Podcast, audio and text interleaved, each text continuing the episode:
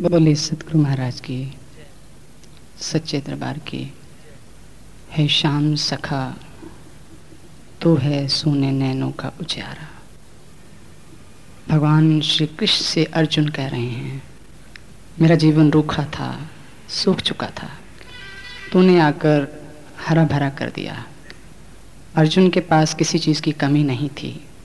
संसार की सुख, संपत्ति, वैभव लेकिन ये सब चीज़ें अर्जुन को कोई सुख ना दे पाई।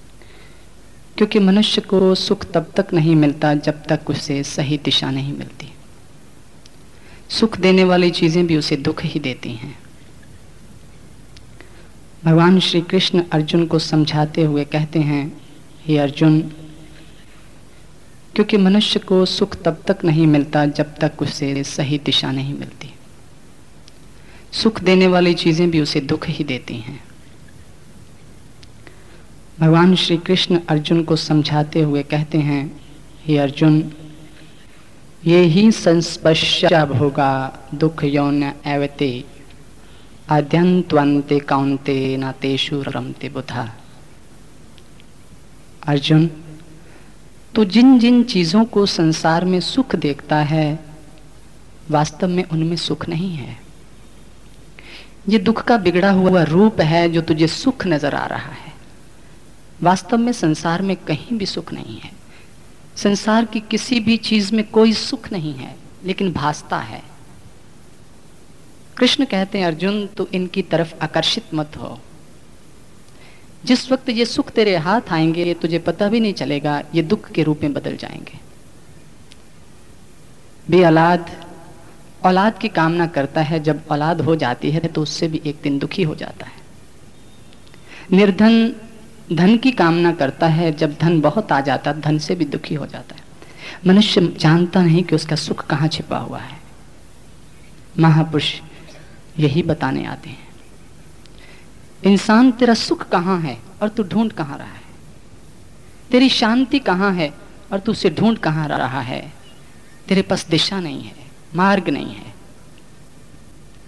गोस्वामी तुलसीदास जी, रामायण में समझाते हैं, श्रुति प्राण सब ग्रंथ कहाई, रघुपति भक्ति बिना सुख नहीं।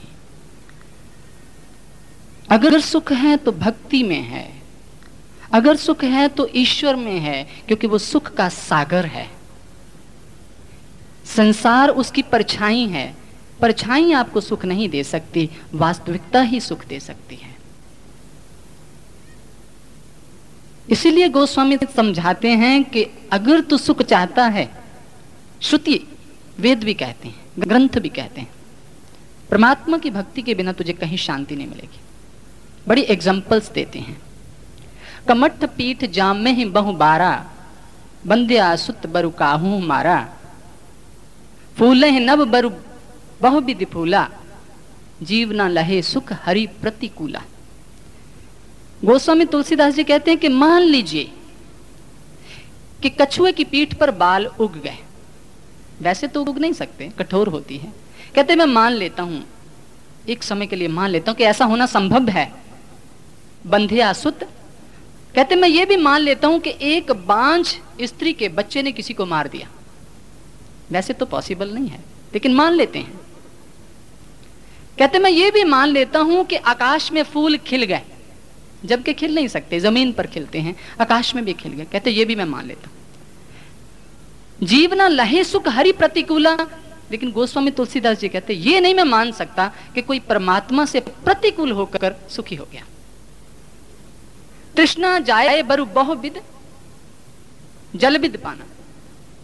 वो कहते, मैं मान लेता हूँ कि इंसान की किसी की तृष्णा मृग की तृष्णा मिट गई।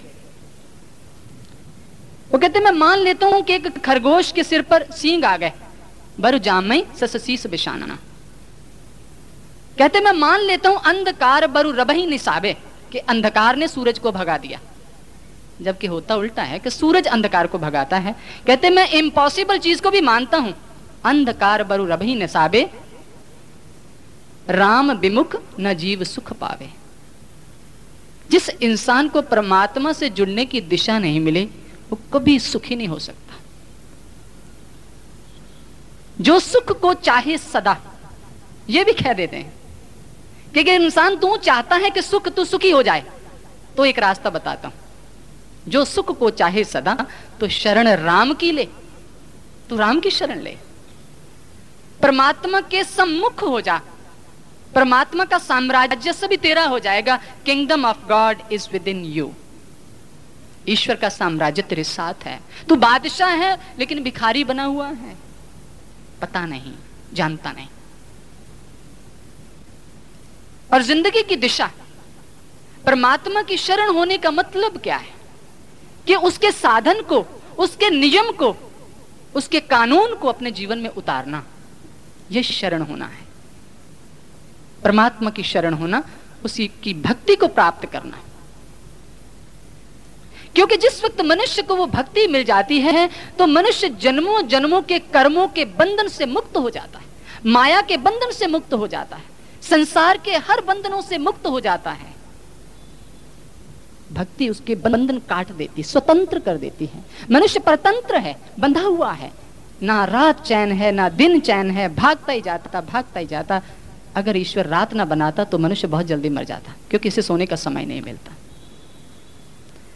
भक्ति स्वतंत्र, सकल सुख खानी, बिन सत्संग न पावे प्राणी। कहते ये भक्ति सत्संग के बिना नहीं मिल सकती। सत्संग का अर्थ, जब तक तुम सत्य के साथ संग नहीं कर लेते, सत्य के साथ जुड़ नहीं जाते, तब तक सुखी नहीं हो सकते। सत्संग का अर्थ ये नहीं कहना कि हम काफ़ी विचार विमर्श करते हैं जी, हम रोज पार्क में जाकर सत्संग कर लेते दो घंटे। वो सत्संग नहीं। यहाँ गोस्वामी तुलसीदास जी कहते हैं, जब तक सत्य के साथ आपका संग नहीं होता, आप स्वतंत्र नहीं है और कैदी इंसान, गुलाम इंसान हमेशा दुखी रहता है। खुश तो स्वतंत्र इंसान होता है। आगे कहते, पुण्य पुंज बिन मिले ना संता एक एक शर्त लगा रहे हैं। कंडीशन जोड़ते जा रहे हैं। अब सत्संग कैसे होगा? पुण्य पुंज बिन मिले ना संता। वो संत जो सत्य को साथ जोड़ता है, ये भी ईश्वर की कृपा से मिलेगा। ये भी आपके प्रेम से मिलेगा, आपकी खोज से मिलेगा, आपकी लगन से मिलेगा। क्या जैसे आप संसार के लिए रोते हैं, कभी ईश्वर की याद में रोए? जैसे संसार के लिए भागते हैं, कभी ईश्वर के लिए भागे? सुबह ऑफ़िस जाते हैं ना तो भागे जाते हैं, टिफ़िन भी छोड़ देते, नाश्ता भी छोड़ देते, बस ना निकल जाए, एबसेंट लग जाएगी, दो सौ रुपया कट जाएगा। यहाँ चिल्ला चिल्ला के एक घंटा गाने वालों का गला फट जाता है। आराम से आते, क्या है? क्या लेना भगवान से? क्या देगा? सुन लेंगे थोड़ी देर बैठ के। क्योंकि हम परमात्मा को इंपॉर्टेंस ही इतनी देते हैं तो परमात्मा आपको भी इतनी इंपॉर्टेंस दे रहा है, जितनी आप उसको देते हैं। पुण्य पुंज बिन मिले ना संता सत संगत संस्कृति कर अंता। जिस इंसान के जीवन में सत्संग हो जाएगा संस्कृति का अंत अर्थ होता है जन्म मरण के बंधन को भी कट जाना। इतना बड़ा काम करता है।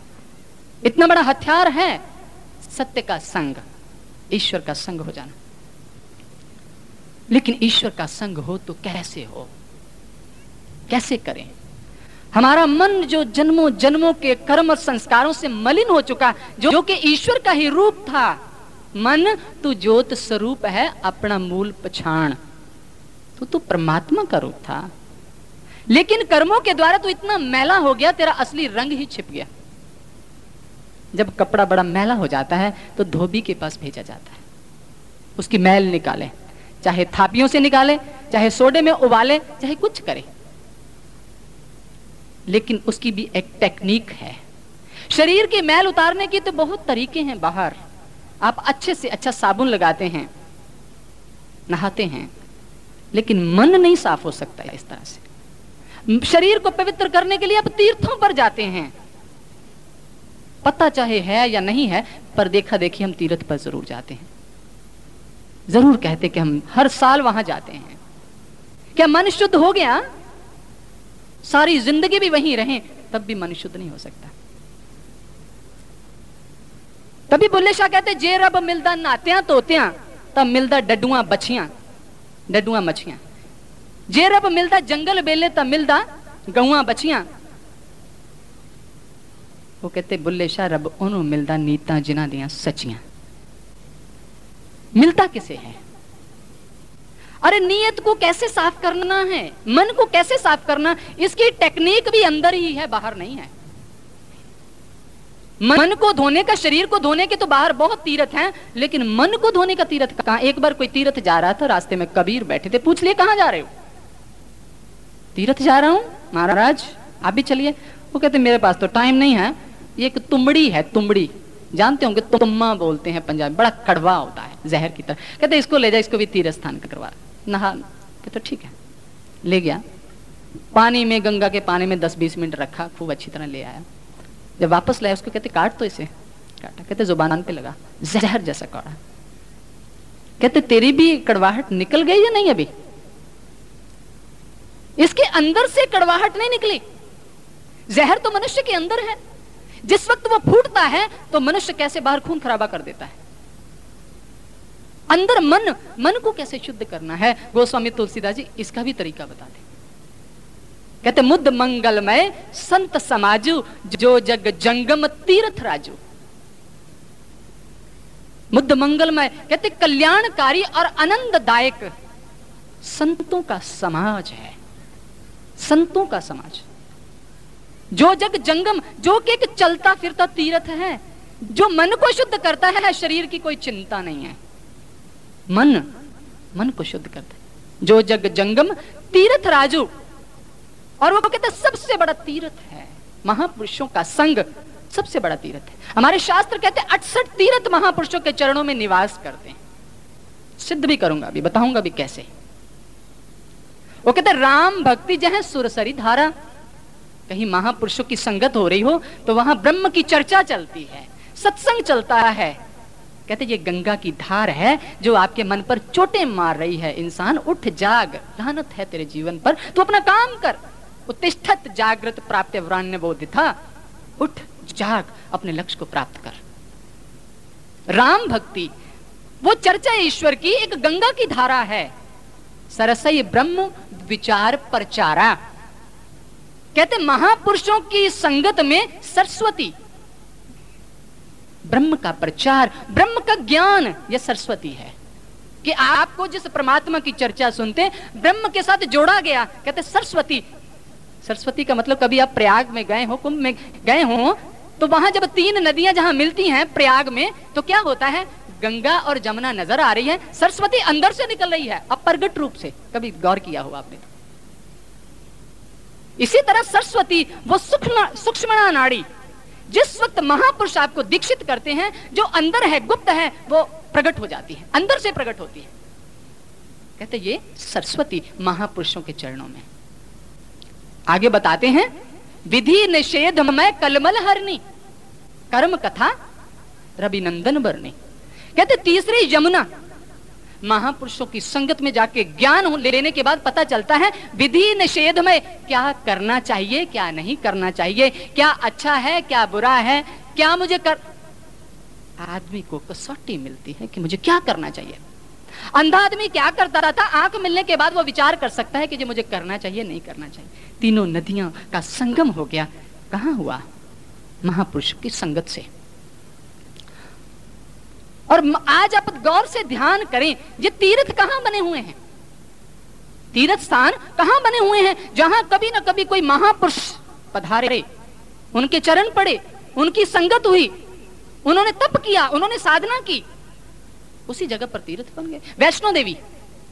देवी वैष्णवी ने छोटी बाल अवस्था में वहाँ साधना के अंदर एनलाइटेंड हो गई थी, मर्ज हो गई थी। उस स्थान को हम आज तक पूजा रहे वहाँ एक छोटी बच्ची, जिसका नाम वैष्णवी था, जो राजा वैष्णव के लिए लड़की थी, वो साधना के अंदर मर्ज हो गई थी एनलाइटेंड हो गई थी। समाधि ले ली थी उसने। उस गुफा के अंदर जहाँ जाकर आज हम मत्था टेकते हैं। उसने और हम उसको नमस्कार करते हैं। उसके चरणों को नमस्कार करते कि वहाँ कोई भक्त इतना महान हुआ। हेमकुंड साहब, कहते वहाँ गुरु गोविंद सिंह जी ने तपस्या की। गंगा, जहाँ अनेक ऋषि मुनियों ने सत्संग, सभाएँ, ये सब कुछ किया। काशी, जहाँ भगवान शिव ने उपदेश दिया ज्ञान का, वो तीर्थ बन गए। लेकिन वहाँ जाने से हमें मिला क्या? महापुरुष कहते, इस चीज़ को जोड़ो एक बार कबीर के साथ लोग झगड़ा करने लगे। कबीर सत्संग कर रहे और तीर्थ पर ही विचार कर रहे थे बहुत लोग जो किसी बात को समझने का प्रयास नहीं करते लेकिन उबल पड़ते हैं। कबीर को कहते कबीर साहब आप तीर्थों का खंडन कर रहे हैं? कहता बिल्कुल नहीं। मैं तीर्थों का खंडन नहीं खंडन तो महापुरुष करते ही नहीं, नहीं किसी का। खंडन तो झूठ का होता है सच का कोई खंडन थोड़ी होता है। वहाँ कबीर साहब एक श्लोक उच्चारण करते हैं। झगड़ा एक नबेड़ो राम ये परमात्मा, ये बड़ी दुविधा होगी संसार में। ये झगड़ा को खत्म करो। झगड़ा एक नबेड़ो राम, जो तो अपने जन से है काम। झगड़ा कौन सा? कहते, मन बड़ा, या जास्यो मन मानिया? परमात्मा, मन बड़ा है, या वो चीज़ बड़ी है, जिस द्वारा आपका मन प्रभावित हो जाता, मन मान जाता है? आप ही बताइए, कौन सी चीज़ बड़ी हुई दोनों से? मन बड़ा, या वो चीज़ बड़ी जिसके द्वारा आपका मन प्रभावित हो गया? वो चीज़ बड़ी हुई ना? मन तो ना बड़ा हुआ ना। ऐसी चीज़ के अंदर आकर्षण था, आपके मन को प्रभावित कर दिया। दूसरी जगह कहते, राम बड़ा जिन राम जाने। कहते, राम बड़ा है जब वो बड़े हैं जिन्होंने राम को जाना। कौन बड़े हुए? सोचो कौन बड़े हुए? जिन्होंने राम को जाना, जिन्होंने जान के राम की कीर्ति को फैलाया, राम की महिमा को फैलाया, बड़े तो वो भक्त हैं। वो कहते ना तू आमे वस बहुत किनावने ना तू आमे वस वेद पढ़ावने ना तू आमे वस बहुत दान दे ना तू आमे वस बहुत सियाण पे सब कुछ तेरे वस अगम अगोचरा तू भगता के वस भगता ताण तेरा वो भक्त के अंदर प्रेम की डोर से बंधे भगवान बड़े तो वो हैं जिन्होंने भगवान को भी गुलाम कर लिया आगे कहते हैं ब्रह्मा बड़ा या जास उपाया वेद बड़ा या जहाँ ते आया आज लोगों के अंदर बड़ी दुविधा है। वो कहते, ब्रह्मा बड़ा है, जब वो बड़ा है, जिसने ब्रह्मा को पैदा किया, ब्रह्मा को बनाया, कौन बड़ा है? बाप बड़ा है, जब बेटा बड़ा है? बाप बड़ा है। ब्रह्मा को भी किसी शक्ति ने पैदा किया, उसके ऊपर कोई और शक्ति है। वेद बड़ा जब जहाँ ते आया, वेद बड़े हैं जब वो बड़े जिन्होंने वेदों को लिखा। वो बड़े हैं जिन्होंने लिखा। कहते, तीर्थ बड़ा जहर का दास, कहे कबीर भयो उदास। कहते, तीर्थ बड़ा है या वो बड़े हैं जिनके द्वारा ये तीर्थों का निर्माण हुआ। कौन बड़े हैं? वो बड़े हैं जिन्होंने तीर्थों का निर्माण कर दिया, वो जहाँ भी जाते, तीर्थ बनाते जाते हैं। मुद्द मंगल में संत समाजू गोस्वामी तुलसीदास जी कहते, महापुरुषों का समाज सबसे बड़ा तीर्थ है, जहाँ जाकर हमारे मन को धोया जाता है, ऐसी वर्षा की जाती है, ऐसी सरस्वती गंगा यमुना प्रयाग को प्रकट किया जाता है, जिसको हमारे ग्रंथों में कहा, ईड़ा, पिंगला, सुषमणा, तीन बसे इकठाई बेणी तह संगम प्रयाग। मन मज्जन करे निथाई, संतो तहा निरंजन राम है। सबसे बड़ा तीर्थ इस देह के अंदर है। देहस्ता सर्व तीर्थानी। वेद कहते, देह ही सबसे बड़े तीर्थ इस देह के अंदर, शरीर के अंदर ही है। लेकिन मनुष्य को इस पर विचार करना होगा। संतों की महिमा हमारे ग्रंथ गाते थकते नहीं है, क्योंकि वही जीवन का कल्याण करते हैं। विधि हरि हर, कभी को विद बानी। वो कहते कि विधि विधि ब्रह्मा को कहते हैं, हरि विष्णु को कहते हैं, हर शिव को कहते कवि कोविद पंडित को कहते हैं, उनकी वाणी है जे। कहत साधु महिमा सकुचानी वो कहते कि हम भी साधु की महिमा कह नहीं पा रहे। अनंत है उसकी महिमा। संत की महिमा वेद ना जाने। गुरु ग्रंथ में लिखा है, संत की महिमा वेद ना जाने, जेता सुने, तेता बख्याने। महापुरुषों की संगत जिस इंसान को कोई ऐसे महापुरुष मुर्शद, कामल मुर्शद, पूर्ण संत मिल जाए, उसकी ज़िंदगी की नई शुरुआत हो जाती है। जीवन का कल्याण शुरू हो जाता है। मनुष्य की यात्रा अमृत्व की ओर शुरू हो जाती है, वरना तो मृत्यु की ओर ही भाग रहा है। महापुरुष समझाते हैं, इंसान के जीवन में संत का पदार्पण जब तक नहीं होता, मनुष्य क्या ज़िंदगी से मिलाप नहीं होता? वो ज़िंदगी से ना वाकिफ ही रहता है। जीता तो ज़रूर है, एक शरीर को लेकर जीता है, जिस शरीर के अंदर ज़िंदगी नहीं अभी आई। क्योंकि ज़िंदगी बंदगी का नाम है। और जिस जीवन के अंदर संत का पदार्पण होता है, उसकी ज़िंदगी आरंभ हो जाती है। हमारे ग्रंथों में लिखे गुरु की कितनी आवश्यकता है? जीवन के अंदर बहुत आवश्यकता है। कबीर साहब एक बात कहते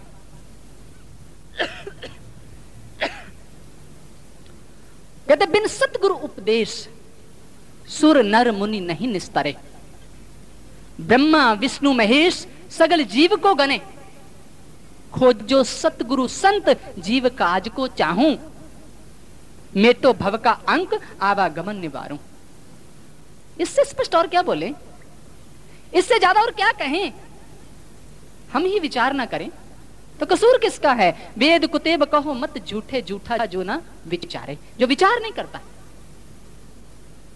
वो कहते कि बिना संत के सानिध्य के, बिना महापुरुषों की शरण से सुर नर मुनि नहीं निस्तरे। चाहे कोई देवता, चाहे मुनि, नारद मुनि नारद मुनि का नाम। नारद मुनि सर्व वेदों शास्त्रों के प्रकांड ज्ञाता और विद्वान थे। लेकिन बड़ा तप किया, बहुत तप किया। इतना तप किया कि कामदेव उसके चरणों में आके गिर गया, कामदेव को जीत लिया।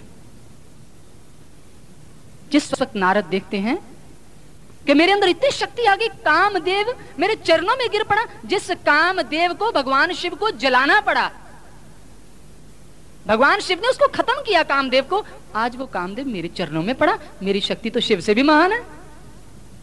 अहंकार आ गया। भगवान विष्णु लीला रचते हैं। मुँह बंदर का बना देते हैं उसका। स्वयंबर में जाता है। अपमान होता है। सारी तपस्या भंग हो जाती। सारा तप उसका भंग हो जाता, क्षीण हो जाता है। उसे समझ आ जाती कि मैं क्या अपराध कर दिया, मैं कितनी बड़ी गलती कर दी। क्यों गलती कर दी? क्योंकि मार्ग दिखाने वाला नहीं था कोई। उसके पास आई शक्ति का मिस यूज़ हो गया, गलत प्रयोग हो गया।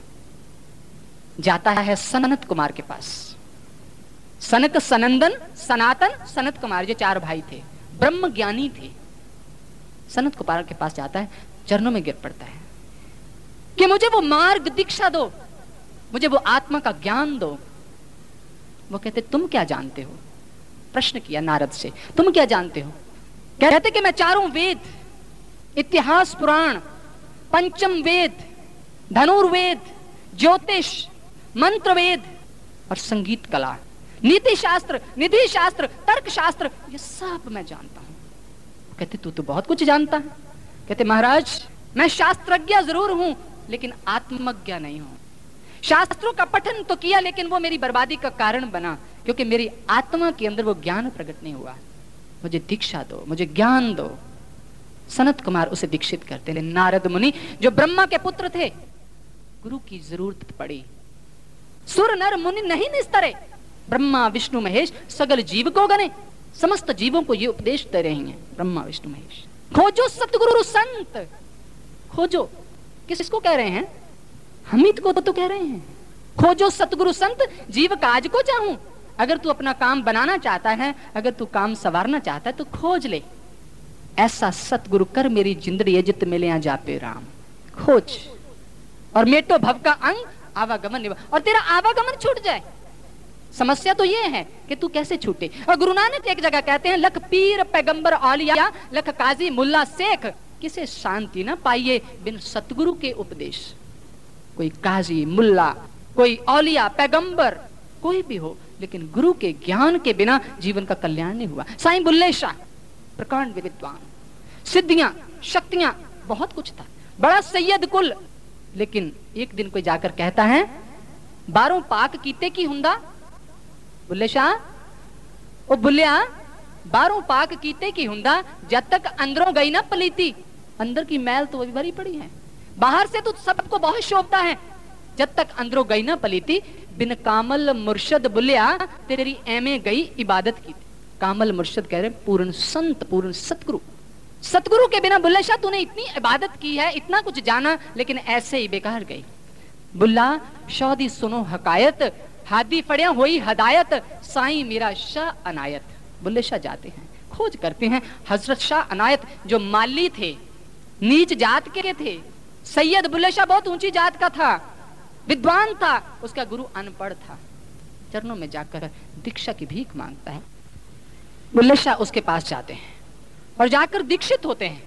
और दीक्षित होने के बाद वो संसार में अपना संदेश देने निकल जाते अपनी वाणी में लिखते हैं, नाव विच मसीते रहंदा, नाव खाना काबे, नाव विच कुरान कतेबा, नाव विच नमाजे ना मैं ओनू तीरथ डिठा एवें पेंडे चागे, बुल्ले शाह बुल्ले शाह जद मुर्शद मिले मुक गए सब दे। कहते, मेरे अंदर जो वहम, भरम जो आज तक जिसके अंदर मैं डूबा हुआ था, जब मुर्शद मिला, ज्ञान मिला, मार्ग मिला, दिशा मिली, सब शिकायतें दूर हो गई।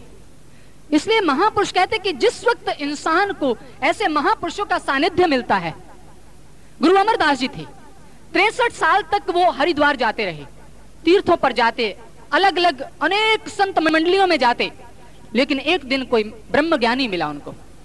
और ब्रह्म ज्ञानी जिस वक्त मिला तो वो उनकी सेवा करते हैं और बड़े आदर सत्कार से बहुत सम्मान देते हैं। तो वो महापुरुष पूछते हैं कि, अरे, तेरा गुरु कौन है? तो महाराज, मेरा गुरु तो नहीं है। मैंने तो अभी तक गुरु किया नहीं। तो वो महापुरुष कहते, अरे, तू निगुरा है, तेरा गुरु नहीं है, तू अभी तक अनाथ है। ओहो, तूने तो हमारा धर्म भ्रष्ट कर दिया। निगुरा हमको ना मिले, पापी मिले हज़ार।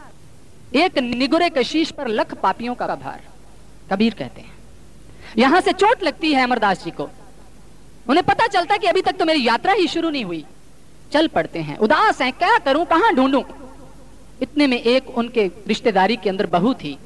वो एक शब्द गाती हैं, गुरु ग्रंथ साहब के अंदर अंकित है। वो पूछते हैं कि ये शब्द किसका है? वो बताते हैं कि गुरु अंगद देव जी, जो गुरु नानक देव जी की गद्दी पर बैठे हैं। वहाँ से जाकर, हालाँकि उनके समझी लगते थे लेकिन वहाँ जाके सेवक की तरह सेवा की और 12 साल सेवा करने के बाद उनको 75 साल की उम्र में दीक्षा मिली। महापुरुष कहते कि ज्ञान के बिना कल्याण नहीं है, खोजना पड़ेगा। इसके बिना और कोई मार्ग नहीं है। खोजना पड़ेगा। सतगुरु को, परमात्मा को कभी नहीं खोज पाओगे। कोई अंधा इंसान निकलता है कि मैं प्रकाश की खोज कर रहा हूँ, कभी प्रकाश को पा नहीं सकता। उसकी खोज गलत है। अगर उसे खोज करनी है तो ऐसे डॉक्टर की करे जो उसकी नज़र बना दे। प्रकाश तो हमेशा उसके साथ है। परमात्मा तो हमेशा साथ है। तो खोज करने सतगुरु की करो, जो आपको आँख दे के आपके अंदर ही दिखा दे कि ये रहा तेरे पास ही है। तेरे पास ही है, कहीं दूर नहीं है। लेकिन अगर हम अंधों की तरह ही चलते रहेंगे, जैसे पाई गुरदास कहते हैं, जैसे रूप रंग बिद पूछे अंधा अंधे प्रति, आप ही ना देखे ताहे कैसे दिखावे। कोई अंधा इंसान किसी अंधे के पास ही जाता है, अपने चेहरा नैन नक्श उससे पूछता है, वो क्या बताएगा? किसी आँख वाले के पास जाता तो वो बता देता। मार्ग पूछने जाते हो जो खुद भी नहीं जानते, उससे मार्ग पूछो जो जानता है और जो जना भी देगा। लेकिन आज दुनिया के अंदर ऐसा भी है, लोग खुद मार्ग नहीं जानते, लेकिन लोगों को रास्ता ज़रूर दिखा रहे हैं। पंडित और मशालची, इनको सूझे नहीं, औरों को करे चांदना, आप अंधेरे माही। दुनिया को ज़रूर रोशनी देते हैं। एक बार की बात है कि एक स्कूल के अंदर इंस्पेक्शन थी इंस्पेक्शन स्कूलों में इंस्पेक्शन होती है ना? तो टीचर सभी टीचर अपनी अपनी क्लास को अच्छी तरह कर रहे हैं मेकअप कर रहे हैं कि इंस्पेक्शन होनी है हमारा रिकॉर्ड अच्छा है। एक क्लास के अंदर एक लड़का बड़ा महान निलायक था। टीचर जाकर, अध्यापक उसके पास जाकर कहता है भाई, तू बड़ी शरारत करता है, तू हमेशा सारे उल्टे काम करता है। अच्छा होगा तू कल स्कूल ही मत आना, क्योंकि तू कुछ ना कुछ गड़बड़ करेगा। वो कहता, नहीं अध्यापक जी, मैं नहीं करता, श्रीमान मैं नहीं करता। वो दूसरे दिन आया बड़े शांत होकर सब बैठे, इंस्पेक्टर भी आया, इंस्पेक्शन करने। अचानक इंस्पेक्शन करने उसी क्लास में पहले चला गया। किताब टेबल पर पड़ी थी, किताब देखता है। जैसे किताब खोली तो उसमें एक लेसन था, रामायण का। उसी लेसन से वो एक प्रश्न पूछता है कि बच्चों, आप बताओ कि शिव का धनुष किसने तोड़ा? वो लड़का जो था, वो डरता डरता उठा और उठकर कहता, श्रीमान जी, मैंने नहीं तोड़ा। वो हैरान हो गया। पास जाता है, गुस्से से पूछता है, मैं पूछ रहा हूँ, शिव का धनुष किसने तोड़ा? श्रीमान जी, सच कह रहा हूँ, मैंने नहीं तोड़ा, किसी और ने तोड़ा होगा। मैंने ये नहीं तोड़ा। बाकी कई कुछ मुझसे टूट जाता, लेकिन ये मैंने नहीं तोड़ा। उसका गुस्सा और बढ़ गया। वो उसके टीचर की ओर, जो पास ही खड़ा था, उसकी और घूर कर देखता है कि मैं इससे पूछ रहा हूँ, शिव का धनुष किसने तोड़ा? तो जो मास्टर जी थे, वो डंडा उठाकर बच्चे के दो तीन लगाई, कहते, जल्दी बता। श्रीमान जी कहते कि, सर, इसने ही तोड़ा होगा, क्योंकि सब कुछ यही तोड़ता है। कुर्सियाँ, मेज, जो कुछ भी कप, प्लेट है ना जहाँ पड़ा, सब कुछ यही तोड़ता, शिव का धनुष भी इसने ज़रूर तोड़ा होगा। उसको और गुस्सा आया कि बेड़ा गर्क तू इसको समझाता है? तू तो खुद नहीं जानता। गुस्सा आया, दोनों हाथों से एक बच्चे को पकड़ता, टीचर को खींचता हुआ ले जा रहा है गुस्से से। प्रिंसिपल साहब के रूम में चला जाता है। कहते, सर, ये स्कूल? मैंने इनसे पूछा, शिव का धनुष किसने तोड़ा है? ये बच्चा कहता, मैंने नहीं तोड़ा। ये टीचर कहता, जी, इसी ने तोड़ा है। तो प्रिंसिपल उठ के कहता, चलो, जो होना था हो गया। बच्चे हैं, तोड़ देते हैं, बनवा देंगे, कोई ऐसी बात नहीं, गुस्सा नहीं कर। वो कहता, सभा सत्यानाथ ये तो गए गए, ये भी नहीं जानता। जब तक इंसान स्वयं ना जाने, कहते, रूप रंग विद, पूछे अंधा अंधे प्रति, आप ही ना देखे, ताहे कैसे देखा भाई? जैसे राग नाद बाद, पूछा, बहरा जो बहरे थे, आप ही ना सुने, ताहे कैसे सुना भाई? कोई बहरा इंसान बहरे के पास जाता है कि, भाई, मुझे कोई राग सुना। खाक सुनाई उसे भी नहीं समझ आई इसने पूछा क्या है? अगर वो सुना भी देगा तो इसको समझ नहीं आएगी। समस्या तो खड़ी है ना? एक बहरा था। और घर वालों ने कहा कि फला रिश्तेदार बीमार हो गया जाके जरा पता लेकर आ। अच्छा नहीं लगता रिश्तेदारों में जाना आना चाहिए पता लेकर आ। वो जाता है जा, रास्ते में सोचता है कि मैं पता लेने जाऊँ मुझे तो सुनता सुनता तो है नहीं। मैं क्या बात करूँगा उससे? इमेजिन करता जा रहा है। जैसे इंसान आज का इंसान भी अपने मन से ही हमेशा सोचता रहता है, ऐसे ठीक है, ये ठीक है, मैं ऐसे करता हूँ, यही ठीक है। ऐसे वो भी सोचता जा रहा है कि मैं क्या पूछूँ? चलो कहते शिष्टाचार के नाते कुछ दो चार बातें पूछ लेंगे, चुपचाप बैठे रहेंगे। पूछ लेंगे भाई, कैसी तबीयत है? यही पूछना होता बीमार को। पूछ लेंगे, क्या दवाई, दारू चल रही है, कौन सा डॉक्टर है? ऐसे सोचता जा रहा। तो पहुँच गया सोचते सोचते। तो जिस वक्त वहाँ गया तो वो मरीज़ पड़ा हुआ। वो बेचारे की हालत बड़ी खराब हो चुकी थी। वो उससे जाकर पूछता है कि भाई क्या हाल है? कैसी तबीयत है? उसकी आवाज़ कहाँ निकली? वो कहता, मर गए। बड़ी बुरी हालत। कहता, शुक्र है शुक्र है परमात्मा का। शुक्र है। बड़ी मेहरबानी परमात्मा की। उसने सोचा कि कह रहा है, ठीक है, काफ़ी ठीक है। वो कहते भाई डॉक्टर कौन सा कौन सा डॉक्टर इलाज कर रहा है? गुस्सा तो उसको आया भी, ये मेरा पता लेने आया। कहता, यमराज। कहते, डॉक्टर भी वैसे अच्छा है। काफ़ी अच्छा डॉक्टर इलाज कर रहा है आपका। दवाई कौन सी खाते हैं आप? उसका गुस्सा बहुत चढ़ गया। कैसा बंदा खबर लेने आया। कहता, जहर जहर जहर। कहता वैसे दवाई भी बहुत अच्छी खाते रहोगे, जल्दी आराम आ जाएगा। सुनाई नहीं दिया। इसी तरह इंसान भी मदहोश है, उसे कुछ सुनाई नहीं देता। बहुत कुछ महापुरुष समझाने आते हैं, लेकिन उसे कुछ समझ नहीं आता। माया की बात बड़ी जल्दी समझ आ जाती है। कहते, जैसे बहरा, बहरे थे बचन विवेक पूछना चाहे, कह ना सकत, ताहे कैसे समझा वही कहते, बिन सतगुरु खोजे, ब्रह्म ज्ञान त्यान, अन्यथा अज्ञान आन पे ना आवई। कहते, जब तक सतगुरु नहीं मिलेगा तब तक ना ज्ञान हो सकता है, ना ध्यान हो सकता है, क्योंकि ध्यान ज्ञान के बाद आता है। पहले जानना होता है, फिर ध्यान देखना होता है। जानी हुई चीज़ को देखा जा सकता है। गुरु के बिना नहीं, कभी नहीं हो सकता। एक जगह बड़ा सुंदर कहते हैं, कहते जैसे रात अंधेरी में दीपक दीपक कहे, तिमर ना जाए, जब लगना जराइए। रात अंधेरी हो, आप दीपक दीपक करते रहें, कहते अंधेरा नहीं जाएगा, जब तक दीपक जलाओगे नहीं। जब तक दीपक नहीं जलेगा अंदर का अंदर का अंधेरा नहीं दूर होगा, और दीपक दीपक करते रहो, आपके अंधेरा अंदर वैसे ही पड़ा हुआ है। आगे समझाते हैं महापुरुष के इंसान तैसे ज्ञान ज्ञान कहे, कबहू ना ज्ञान आए। जब लग गुरु ज्ञान अंतर ना पाइए। कहते थे, आप कहते रहते हो, ज्ञान की बातें ज्ञान कर रहे हैं। कहते, ज्ञान कहने की बातें नहीं है। ज्ञान करते जानना। जैसे ज्ञान ज्ञान कहे कबू ना, किसी को ज्ञान नहीं होता, बातों से किसी को ज्ञान नहीं होता। कब तक? जब लग गुरु ज्ञान अंतर ना पाइए, जब लग कोई गुरु आपके अंदर जना नहीं देता, ज्ञान नहीं हो जाता आपको। कहते, तैसे ध्यान ध्यान कहे, ध्यान ध्यान होना पावत है। कहते, वैसे ध्यान ध्यान करने से तू ध्यान नहीं लगा सकता।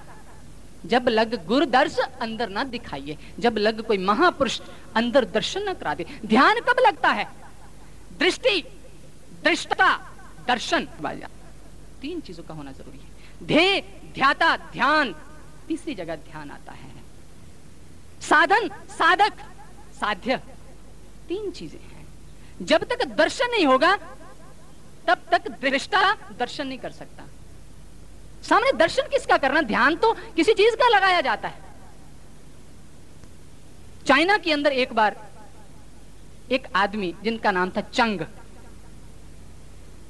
वो एक दिन ऐसे ऐसे घुमाया जा रहा है जैसे तलवार घुमा रहा हाथ में उसके कुछ भी नहीं ऐसे ऐसे किया जा रहा पास से एक आदमी गुजरा, कहते, भाई, ये क्या कर रहा है तो? ये ये ऐसे ऐसे क्या हो रहा है? पीछे हट जाओ, पीछे हट जाओ। कहते, आपके तलवार ना लग जाए। ऐसे ऐसे घुमाए। कहते, तलवार?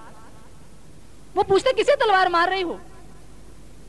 कहते, भगवान बुद्ध ने कहा कि कहीं आपके सामने शैतान आ जाए, कहीं आपके सामने शैतान आ जाए तो तलवार से ज्ञान की तलवार से छिन्न भिन्न कर दो छिन्न भिन्न कर दो। तो इधर उधर देखते, कहते, शैतान कहाँ है? शैतान तो नज़र नहीं आ रहा। कहते, फिर तलवार भी कहाँ है? ऐसे किए जा रहा हूँ बिना लक्ष्य के तीर चलाए जा रहे हैं। शैतान आगे नहीं, तलवार चलाए जा रहे हैं। ध्यान कर रहे हैं, लेकिन आगे कुछ है तो नहीं। भगवान कृष्ण कहते, जो लोग इंद्रियों को हट से वश में करते हैं, बहुत लोग ध्यान लगाते हैं। हम ध्यान करते हैं जी। आकर पूछते हैं, ध्यान तो हम काफ़ी करते हैं। किसका करते हो? किसका ध्यान कर रहे हो? ये ध्यान नहीं है। मत इस गलत फहमी में रहना कि ध्यान है। ध्यान तो कोई चीज़ ही और है। ध्यान तो गुरु करवाता है। जिस वक्त अंतर दर्श दिखाइए अंदर दर्शन कराता है, उस ब्रह्म स्वरूप का। फिर ध्यान शुरू होता है। फिर शुरू होता है, ज्ञान, ध्यान। दोनों चीज़ों का आपस में संगम है। यह भक्ति है। इसी को महापुरुषों ने भक्ति कहा। अब महापुरुष ये समझाते हैं कि गुरु के बिना समझ आ गई, दुनिया जानती है कि गुरु की ज़रूरत है। लेकिन गुरु कैसा हो? किसके पास जाए? बड़ा खतरा सा भी है आजकल तो। बहुत खतरा है। क्योंकि आज की बात नहीं ये तो सदियों से चली आई। गरुड़ जी भी कागभूषणी से प्रश्न पूछते हैं कि संत असंत मरम तुम जानो। संत और असंत में आप फ़र्क जानते हैं। महाराज, मुझे बताइए, संत और असंत में फ़र्क क्या होता है? इसका मतलब असंत त्रेता युग में भी थे। भाई, आज तो कलयुग है। आज तो संतों की बाढ़ आई हुई है, बाढ़। संभाले नहीं जा रहे। हर इंसान ये वस्त्र पहन लेता, संत बन गया। बड़ा आसान है संत बनना, उनको पता ही नहीं। द डेफिनेशन ऑफ़ द संत है क्या? परिभाषा क्या है? कपड़े पहन लेने से कोई संत नहीं बन जाता। पुलिस की वर्दी पहन लेने से कोई चोर पुलिस नहीं बन जाती। कोई चोर पुलिस की वर्दी पहन ले तो वो पुलिस का आदमी, जिस दिन हाथ चढ़ गया तो जेलों के पीछे जाएगा। नकली नोट जब चलते हैं, पहले तो बहुत चलते बहुत चलते हैं, पर किसी पारखू के हाथ में आ जाएँ उग्र अंत न हो निबाहो। गोस्वामी तुलसीदास जी कहते हैं कि जब ये भेद खुलता है आज पेपरों के अंदर यही तो आ रहा है। लोग फिर शर्माते हैं, बताते नहीं कि हम भी इनके चेले थे। मुँह छुपाते हैं। संसार के अंदर नेकी बदी हमेशा चली आई। महापुरुष संसार में आए, वो यही बताने आए, सच क्या है, झूठ क्या है, क्या करना है? वो किसी की निंदा करनी नहीं आए। वो किसी आधार को लेकर, कसौटी को लेकर, शास्त्र के आधार को लेकर चलते हैं, मनमानी बात नहीं करते। ताकि हमें पहचान हो कि गुरु करना है तो कैसा करना है? गुरु कैसे करें? जानना होगा इस चीज़ को। कहते, जो खुद भी जुड़ा हो और हमें जोड़ दे उसके साथ। उस आत्मज्ञान से जोड़ दे, गुरु की पहचान। लेकिन गुरु की पहचान कभी बुद्धि से मत करना। धोखा खा जाओगे। बुद्धि से तो कर रहे हैं आज दुनिया, देखो बुद्धि। कितना रश कहते, जी, बड़ी भीड़ है, जी, बड़ी भीड़ है। मैं कहा, जाके वो शराब के ठेके पर देख लिया करो, शाम को सात बजे बड़ी भीड़ होती है। भीड़ पहचान है क्या? संतों के पीछे आज तक भीड़ हुई। चारों युगों का इतिहास हमारे सामने साक्षी है। नहीं, सत्य के पीछे कोई विरले व्यापारी होते हैं, भीड़ नहीं होती। अभी अभी सात दिन पहले जब कथा शुरू करी, यहाँ अगर अनाउंस कर दिया जाता ना, कि यहाँ सबकी मन की मुराद पूरी होती है, सौ के दो सौ बनाए जाते हैं, संत पूरण आए हैं तो देखो यहाँ पूरा क्या सारी दिल्ली टूट के पंद्रह सेक्टर आ जाती। इंसान की चाहत भी यही है ना। सच की खोज किसे है? सच की ज़रूरत किसे है? दुनिया देखो, मस्त दीवानी भक्ति पावना बूझे जी। कोई आवे तो बेटा मांगे पेंट रुपया लीजिए जी। कोई आवे तो दुख का मारा हम पर कृपा कीजिए जी। कोई रचावे व्यास सगाइया, संत गुसैया रीजे जी। सच्चे का कोई ग्राहक नहीं। झूठे जगत पति जय जी। कहे कबीर सुनो भाई साधो, इन अंधों को क्या दीजिए जी? क्या दे? गुरु की पहचान बुद्धि से नहीं हो सकती। वेश से। हम सोचते थे वेश। ये संतों का वेश है। एक बार हम कहीं गए। बहुत पुराने सज्जन हमारे थे जो पहली ज़िंदगी, संसारी ज़िंदगी के अंदर भी हमारा उनका व्यापार था। तो वो कहते, नमस्कार, उठ के। बुज़ुर्ग थे, उठ के नमस्कार करने लगे। मैं नहीं, आप ऐसे नहीं करो, प्लीज़। कहते, नहीं नहीं, हम आपको थोड़ी, आप तो आपके वेश को, इस वस्त्रों को कर रहे हैं। मैं ये तो बहुत गड़बड़ कर रहे हैं, ये तो और भी गलत कर रहे हैं। क्योंकि इन्हीं वस्त्रों के अंदर रावण भी आया था। और वो तो एक रावण त्रेता में नहीं था, आज तो रावणों की गिनती नहीं है। सिर्फ़ ढका हुआ इन वस्त्रों से। वस्त्रों से किसी की पहचान मत करना, धोखा खा जाओगे। और आज धोखा भी इसीलिए हो रहा है। उजला सा लिबास पहनकर चेहरा है नूर वाला। कई कहते हैं नूर भी बड़ा है जी, बड़ा नूर है। क्या पहचान? जिस संत के चेहरे पे नूर बड़ा, मैं नूर नहीं, अंगूरी नूर है, वो अंगूर खाते हैं खूब। वो नूर है। संत की पहचान ये नहीं है। संत की पहचान करनी है, करनी। साइंटिस्ट की पहचान क्या है कि वह लेबोरेटरी के अंदर जाकर केमिस्ट्री को प्रूव करता है? कोई ड्राइंग टीचर जाके प्रूव नहीं कर सकता। जल जाएगा, अपने भी हाथ जला लेगा स्टूडेंट्स के भी ऊपर भी तेजाब डाल देगा, उल्टा सीधा कुछ कर देगा। लेकिन साइंटिस्ट जानता है किस चीज़ की कैसी रेशो कैसे करना, क्या करना है।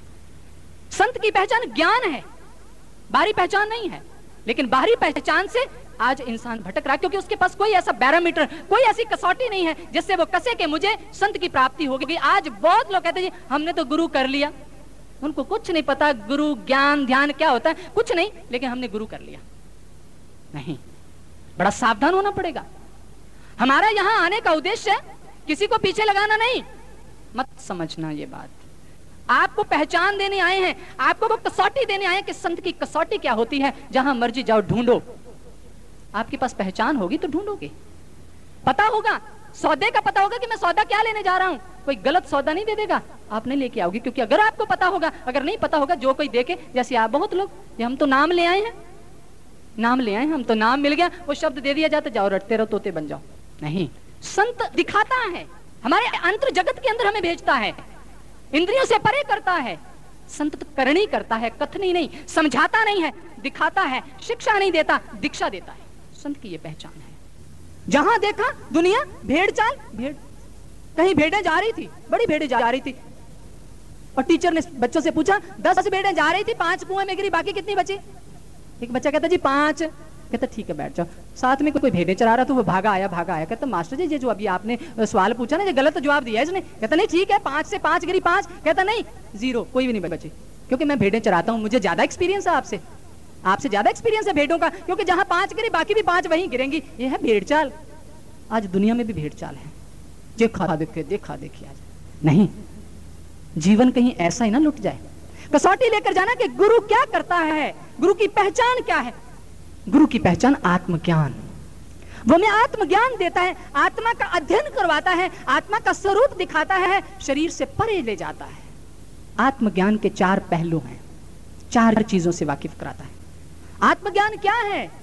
भगवान कृष्ण अर्जुन को समझाते हैं कि अर्जुन, नाना शास्त्र पढ़े, लोका नाना देवत पूजनम। आज हम जो कुछ कर रहे हैं ना, बहुत पूजा पाठ, भक्ति कर रहे हैं। हम कहते हैं कि चलो हम तो भक्ति कर रहे हैं, लेकिन भगवान कृष्ण गीता में ये नहीं कहते। वो कहते कोई इंसान अपनी वासनाओं की पूर्ति के लिए, अपने स्वार्थों की पूर्ति के लिए जितने भी देवी देवताओं को पूजता है, वास्तव में वो मुझे ही पूज रहा है, लेकिन उसकी ये पूजा अविधि पूर्वकम है। अविधि पूर्वकम कहते थे, इससे उनको जीवन के मोक्ष का फल नहीं मिल सकता। संसारिक संतुष्टि कोई हो सकती है, क्योंकि वो फल भी मैं ही देता हूँ, लेकिन वो मुझे नहीं जानता। उसकी श्रद्धा उन्हीं देवी देवताओं से जुड़ी हुई है। समझने वाली बात है, सातवें अध्याय को कभी उठाकर पढ़कर देखना कि कृष्ण क्या कह रहे हैं और हम क्या कर रहे हैं। उल्टा कर रहे हैं। पूजा उनकी कर रहे हैं, लेकिन सब कुछ उल्ट कर रहे हैं। जो वो कह रहे हैं, वो नहीं कर रहे कर रहे हैं अपने मनमानी। तो सुख कहाँ से मिल जाएगा? फिर कहते जी, भक्ति बहुत करते, बड़े दुखी हैं, दुखी तो रहेंगे, क्योंकि पता ही नहीं है। भगवान कृष्ण कहते कि सभी का फल मैं ही देता हूँ, लेकिन वो मुझे नहीं जानते, उनकी श्रद्धा उनसे जुड़ी रहती। भगवान कृष्ण जहाँ मैं कह रहे हैं, यहाँ सुप्रीम पावर को संबोधित कर रहे हैं, क्योंकि अर्जुन को दीक्षा दे रहे हैं, समझा रहे हैं। इसलिए आत्मा का ज्ञान, भगवान कृष्ण यही कह रहे हैं, नाना शास्त्र पढ़े लोग, अर्जुन कितने भी शास्त्रों का अध्ययन कर ले, आत्मा का ज्ञान नहीं हो सकता। नाना देवत पूजनम, जितने मर्ज़ी देवी देवताओं की पूजा कर ले क्योंकि भगवान ने उनको भी थोड़े अधिकार दिए हुए हैं। जैसे एक मैनेजिंग डायरेक्टर होता कंपनी का जनरल मैनेजर को इतनी पावर है। डिप्टी मैनेजर को इतनी पावर है। मैनेजर को इतनी पावर है। अकाउंटेंट को इत... उसने अधिकार राइट्स दिए हुए हैं। उस राइट्स से ज़्यादा वो कुछ नहीं कर सकते। पर एक इंसान का संबंध मैनेजिंग डायरेक्टर से हो गया। क्योंकि जो बाकी भी दे रहे हैं, वो मैनेजिंग डायरेक्टर की आज्ञा से तो दे रहे हैं, लेकिन वो पिक्चर से बाहर है। इसलिए हमारी आस्था उसी डिप्टी मैनेजर जो उन्हीं तक जुड़ी रहती है। लेकिन उनके पीछे भी कोई है? कर तो वो रहा है। आत्मज्ञान, कहते आत्मज्ञान बिन पार्थ सर्व कर्म निरथकम अर्जुन, आत्मा के ज्ञान के बिना तेरे सारे कर्म बेअर्थ हैं, निरर्थ हैं, जीवन के कल्याणकारी नहीं, क्योंकि ज्ञान मुक्ति। आध्यात्मिक ज्ञान के बिना जीवन का कल्याण नहीं हो सकता। आत्मा का ज्ञान। अब आत्मा का ज्ञान है क्या? अब बात आ रही है सात दिनों के सत्संग के निचोड़ पर एसेंस पर, कि है सौदा क्या है वो? आत्मज्ञान चीज़ क्या है? गुरु की पहचान क्या है? हमें उस दुकानदार से जाकर सौदा क्या मांगना? आत्मज्ञान के चार पहलू हैं। सबसे पहला पहलू, कि आत्मा का रूप प्रकाश है। परमात्मा अनंत प्रकाश है। उसी के प्रकाश शक्ति से दुनिया की हर चीज़ चमक रही है। हमें एक सूरज नज़र आ रहा है, लेकिन उसके प्रकाश से करोड़ों सूरज चमक रहे हैं। ये कोई एक ही लोक नहीं है। ऐसी अनेक पृथ्वियाँ हैं, अनेक आकाश हैं, अनेक पताल हैं, अनेक सूर्य हैं, अनेक चंद्रमा हैं। लाखों की गिनती में उन सबको प्रकाशित कर रहा है परमात्मा का प्रकाश। वही प्रकाश आत्मा के रूप में हर हर जीव के अंदर बैठता है।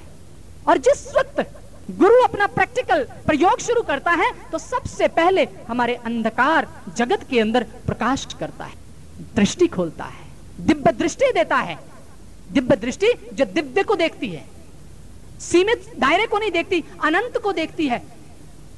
ये काम है गुरु का, दृष्टि खोलना। वो ये नहीं कहता दृष्टि खुल जाएगी। खोलता है। डॉक्टर ये नहीं कहता कि ऑपरेशन हो गया, दस साल बाद तुझे नज़र आना शुरू हो जाएगा। कैसा कहता आँखों का डॉक्टर? नहीं, जिस वक्त ऑपरेशन करता, पट्टी खोलता है तो आपसे पूछता है कि क्या नज़र आ रहा है? मरीज़ बताता है, डॉक्टर खुश हो जाता है कि मेरा जो ऑपरेशन है, वो कामयाब रहा विवेकानंद को दीक्षित किया स्वामी रामकृष्ण परमहंस पूछ रहे हैं कि क्या देख रहे हो? बयान नहीं हो रहा उससे, इतना अनंत जलवा अपने अंदर देख रहा है। कृष्ण से, अर्जुन से कृष्ण पूछ रहे क्या देख रहा है तू? बयान नहीं हो रहा, डूब गया। भगवान शिव पार्वती से पूछ रहे 108 जन्म के बाद दीक्षित किया। पार्वती भी तो शिव की अनन्य भक्त थी 107 जन्म उसका तप करती थी, लेकिन 108 में जन्म में जिस वक्त दीक्षित कर रहे हैं महाशिव पुराण के अंदर लिखा हुआ है, वो पूछ रहे हैं कि पार्वती, क्या नज़र आ रहा है? बताती हैं, ईश्वर के रूप बताती कि क्या क्या देख रही है अपने अंतर जगत के अंदर। गुरु ये काम करता है, आपको आध्यात्मिक जगत में आत्मा के उस रूप का दर्शन कराता है। तब आपका ध्यान शुरू होगा। इसलिए हमारे ग्रंथों में लिखा, गुरु ज्ञान अंजन सच नेत्री पाया अंतर चानन अज्ञान अंधेर गवाया। ज्योति ज्योत मिली मन मान्या, हर दर सोवा पावण्या। ये घटा। ये मनुष्य के जीवन में मैं घट गया। जिस वक्त ज्ञान का सुरमा आँख खोली, अंतर चानन अंदर प्रकाशमान हो गया। मालिक का रूप नज़र आया, अनंत प्रकाश। ईश्वर का रूप प्रकाश, वास्तविक रूप प्रकाश, आत्मा का रूप प्रकाश। कहते, जह झिलमिल कार दसंता तह अनहद शब्द बजंता ज्योति ज्योत समानी, मैं गुरु प्रसादी जानी, भगत नामदेव कहते। कि ये कब मैंने जाना जब गुरु का ज्ञान मिला, मैं अपने अंदर ये जलवे देख रहा हूँ। अनंत जलवे। महापुरुषों ने जो कुछ दिया, जो कुछ बताया, जो कुछ लिखा, उन्होंने देखकर लिखा। लेकिन हम, हमारे अंदर तो कुछ नहीं। हम सुनी सुनाई बातें इधर से सुन के अंदर भर लेते, मुँह से बाहर निकाल देते हैं जाकर। हम सोचते कि हम तो बड़े ज्ञानी हो गए। नहीं। अंतर ज्ञान ना आयो, जित कित सो जी पाए, बिन डिठा क्या सलाइए अंधा अंध कमाए। कहते, जिस चीज़ को देखा ही नहीं, उसकी महिमा क्या गा सकते हो? उसके गुण क्या गाओगे जिसको देखा ही नहीं? उसकी तारीफ़ क्या करोगे? देखने के बाद कि किसी चीज़ की तारीफ़ होती, क्या सुंदर है, कमाल है। देखने के बाद। परमात्मा को देखने के बाद गुण गाए जाएँगे। महापुरुष कहते, जब देखा, तब गावा। उन्होंने देखकर गाया। हम पढ़कर गाए जा रहे हैं, सुनकर गाए जा रहे हैं। हमारे गाने में रस नहीं है। गाए रहे हैं। महापुरुष यही समझाते हैं। पहला पहलू है आत्मा का प्रकाश रूप है। जब गुरु मिलता है, गुरु की पहली निशानी है कि वो आपकी दिव्य दृष्टि खोलता है। उसी वक्त उसी वक्त खोलता है। पूछता है आपसे, क्या नज़र आया? दूसरा पहलू है ब्रह्मनाथ आपके अंदर अनंत तरह के नाद, जिसे ब्रह्म का नाद कहा अनाहद नाद कहा, जिसकी कोई हद नहीं है। अनलिमिटेड ऐसा नाद हमारे अंदर हो रहा है। जिस वक्त गुरु मिलता है, हमारा मन उसमें ठहरता है। बहुत कुछ अंदर हो रहा है। बिना बजाए निश दिन बाजे घंटा शंख नगाड़ी रे, बहरा सुन सुन मस्त होता है, तन की खबर बिसारी रे। ये भक्ति की परिभाषा दी जा रही है कि भक्ति क्या होती है? कैसे होती है? क्या रूप है भक्ति का? शाश्वत सनातन पद्धति क्या है भक्ति की? वेदों का मार्ग क्या है? गीता का मार्ग क्या है? रामायण का मार्ग क्या है? गुरु ग्रंथ का मार्ग क्या है? बुद्ध का मार्ग क्या है? स्वामी महावीर का मार्ग क्या है? उन सभी का मार्ग यही है जो आप सुन रहे हैं। ब्रह्मनाथ। हर इंसान उसको अंदर से सुनता है।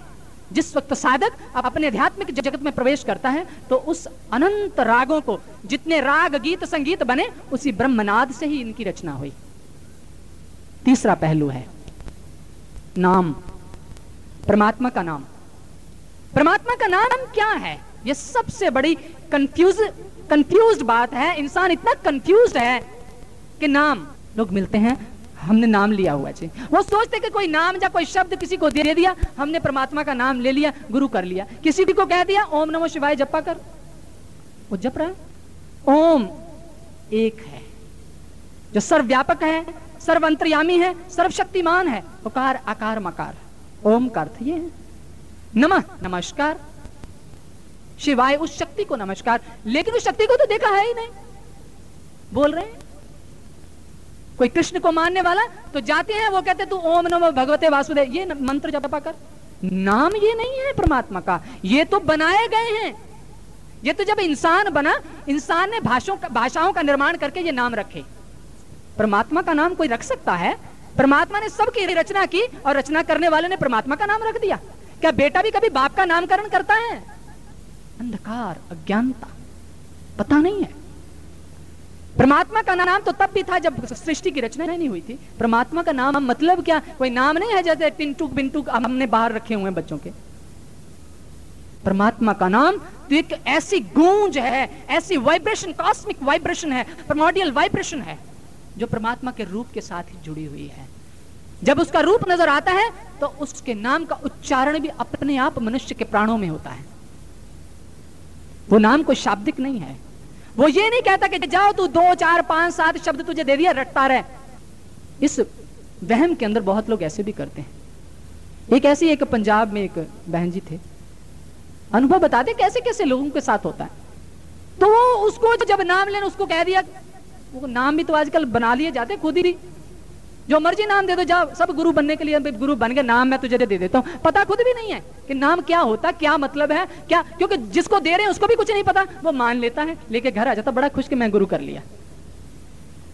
कहते थे, जिनके गुरु है अंधले, चेले भी अंधे कर्म करें वो पाने चलन अपने नित झूठो झूठ बुलेन आप डुबे कटुंब से सगले कटुंब डुबेन शास्त्र कहते हैं, जिनका गुरु है अंधला, चेला खरा निरंद अंधे अंधे ठेलिया, दोनों कूप पड़ंत। ना गुरु मिलिया, ना शिष्य भया, लालच खेले दाओ, दोनों डूबे धार में चढ़ पत्थर की नाव। हम तो लालच के साथ आ जाते हैं। महाराज जी, हमारे बेटा हो जाए। नाम लिया, जब से नाम लिया, बड़ा धन आ गया। हमारे दो पुत्र भी हो गए। ये काम नहीं गुरु करता। ऐसा नहीं करता। हम तो अपनी वासनाओं की तृप्ति के लिए गाते हैं। बड़े खुश होकर जाते। जब से नाम लिया, बड़ा कारोबार भी बड़ा चल पड़ा। नहीं, ऐसी कृपा नहीं मालिक करता किसी पर। वो तो वैसे ही, जो आपका प्रारब्ध है, वो वैसे ही मिल जाएगा।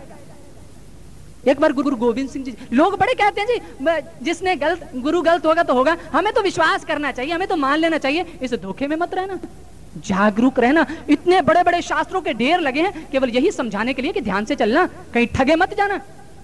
गुरु गोविंद सिंह जी के साथ असम के राजे का बेटा जा रहा था, क्योंकि गुरु, गोविंद सिंह जी के पिता गुरु तेग बहादुर जी का शिष्य था असम का राजा। उसका जीवन समाप्त होने के बाद जिस वक्त उसका बेटा गद्दी पर बैठा तो वो गुरु दर्शन करने के लिए आया उस वक्त गुरु गोविंद सिंह जी और एक जा रहे हैं। जा रहे जंगल से गुजरते हैं तो हैरान हो जाता है। युवराज देखकर एक बहुत भारी अजगर करोड़ों चींटियाँ उसको तोड़ तोड़ के खा रही हैं। वो ज़िंदा है लेकिन हिल नहीं पा रहा इतना जख्मी है। तो, तो गुरु गोविंद सिंह जी कदम उठाकर पार करके आगे निकलते हैं वो रुक जाता है क्योंकि उसने अचंबा देखा। चींटियाँ अजगर को खा रही अजगर का नाम लेते इंसान काँप जाता है। चींटियाँ कैसे तोड़ तोड़ खा रही हैं? वो हिल भी नहीं पा रहा। आँखों से आँसू बह रहे हैं। कहते, महाराज जी, आगे ना चलिए, मेरे प्रश्न का जवाब दीजिए। कहते, क्या है? वो समझ तो गए थे कि इसके अंदर प्रश्न कौन सा जन्म लिया। क्योंकि गुरु गोविंद सिंह जी चाहते थे ये समझाना। उसके अंदर भी बड़ा वहम, शंका रहता था। वो तो लीला की थी उन्होंने। कहते, क्या? कहते, महाराज ये ये क्या है? अजगर को चींटियाँ खा रही कहते हाँ जो है तो ठीक है, तू चल। कहते, महाराज जी, नहीं। मुझे बताओ, ये है क्या? गुरु गोविंद सिंह जी बताते हैं कि युवराज, ये अजगर झूठा गुरु था। ये चींटियाँ सब इसके चेले थे। क्योंकि मैं समय समय पर इन सबको संदेश मिला था कि सच्चाई को जानो, लेकिन इन्होंने धर्मांध, अंधे होकर धर्म को त्याग लिया, अपना लिया। जैसा किसी ने अंधे होकर चल पड़े। पता ही नहीं मंजिल कहाँ, रास्ता कहाँ किसी के कहने पर चल पड़े। आपको पता है कि सही जगह पहुंचोगे कि नहीं? जो शास्त्र डिज़ाइन करता है जिस मार्ग को, अगर वही मार्ग है और शास्त्र ये प्रूव करता है कि यही है, फिर आगे चल, फिर you are on the right way वो कहते हैं, ये चीटियाँ इसके चेले हैं, उसको सजा मिल रही है, अब ये अपना हिसाब ले रहे हैं कि तेरे कारण हमें भी ये नीच जोनियों में आना पड़े और ये रो रहा है. ये मतलब है। इसलिए महापुरुष कहते वो नाम नाम एक शक्ति है। जब तक प्राणों में वो शक्ति चल रही है, तब तक मनुष्य ज़िंदा है और उस नाम के सारे ये सब प्लैनेट्स ये आकाश, पताल, सृष्टि, ये सब उस नाम की शक्ति से खड़े। नाम एक शक्ति है, जिसको आप अपने अंदर सुन सकते हैं, बोल नहीं सकते। परमात्मा का नाम बोला नहीं जाता, माँ के गर्भ में बच्चा बोलता नहीं है, कोई भाषा नहीं जानता, कोई शब्द नहीं है। वो पंजाब में जब गए तो बहन जी कहते कि मैं नाम ले अच्छा नाम क्या ले क्या? कहते जी वैसे जब नाम दिया तो मुझे उन्होंने कहा कि तू धन करतार धन करतार जपा कर। यही नाम है। तो वो बेचारी बड़ी खुश होकर घर आई कि मैं तो आज गुरु कर लिया, मुझे तो नाम मिल गया, मेरी तो चौरासी लाख कट गई, मेरा तो सचखंड खुल गया। जैसे ये सबज बाग दिखा दिए जाते हैं ना। तो घर आके जिस वक्त वो रात को बैठी कि मैं नाम जपूं तो उसको ध्यान आया कि करतार सिंह तो उसके पति का नाम है। नाम उसको दे दिया तन करतार। वो दुविधा में फंस गई कि मैं अपने पति का नाम कैसे लू? ये तो बड़ी उलझन होगी। अब वो क्या करे? नाम भी जपना था। उसकी एक बेटी थी जिसका नाम था गुड्डी।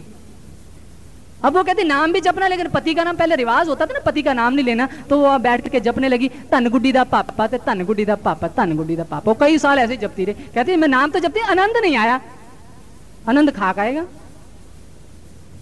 कैसे आनंद आएगा? जब तक वो नाम है क्या? जब तक वो शक्ति मनुष्य के अंदर, प्राणों में जो गूंज रही है, जब तक गुरु ऐसा नहीं मिलता, आपके अंदर जिस नाम का सुमरण भगवान शंकर करते हैं।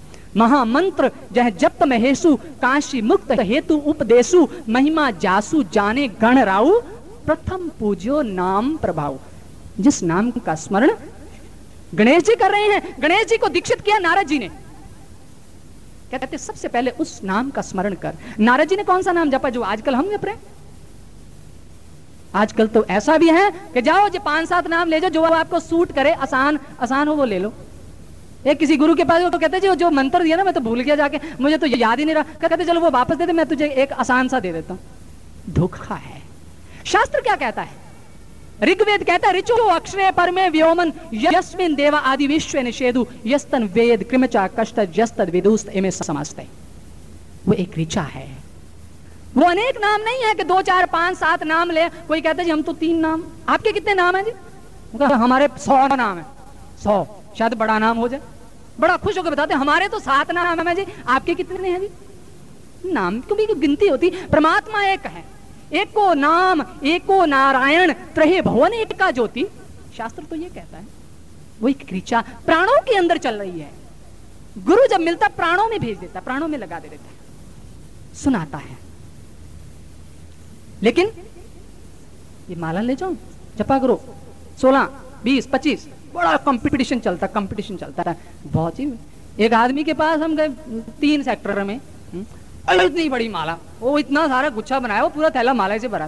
कहता सोलह ज़रूर करता हूँ सोलह। तीन लाख बत्तीस मंत्र हो जाते हैं। बेचारे का ध्यान और कहा जाता होगा? मणकों पर ही रहता होगा। लेकिन कबीर तो कहते माला फेरत युग भया गया ना मन का फेर। कर का मन का छाड़ दे मन का मन का फेर। किस शास्त्र के अंदर लिखा है ये माला की बात? कोई कहे तो सही? बताए तो सही?